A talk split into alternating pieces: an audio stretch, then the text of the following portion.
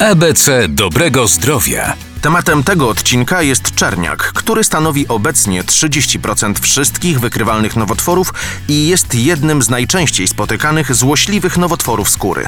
Czerniak to nowotwór złośliwy o największej dynamice wzrostu liczby zachorowań w Polsce, dlatego też stanowi istotny problem. W Polsce odnotowuje się około 4000 przypadków zachorowań rocznie. Czerniak może objawiać się w formie czarnej blaszki, czarnej plamy, różowej grudki lub guska, który pojawia się nagle i jest odmienny od pozostałych. Przypomina doktor habilitowana nauk medycznych Grażyna Kamińska-Winciorek i zwraca uwagę na charakterystyczne cechy czerniaka, tak zwane ABCDE czerniaka.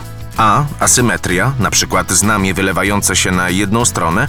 B. Brzegi poszarpane, nierównomierne, posiadające zgrubienia.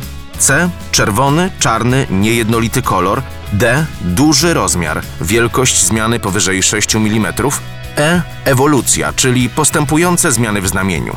Jeżeli znamie lub zmiana skóry posiada co najmniej jedną z wyżej wymienionych cech, należy skonsultować ją z dermatologiem lub chirurgiem onkologiem. Kampania społeczna Planuje Długie Życie, realizowana w ramach Narodowej Strategii Onkologicznej we współpracy z Ministrem Zdrowia.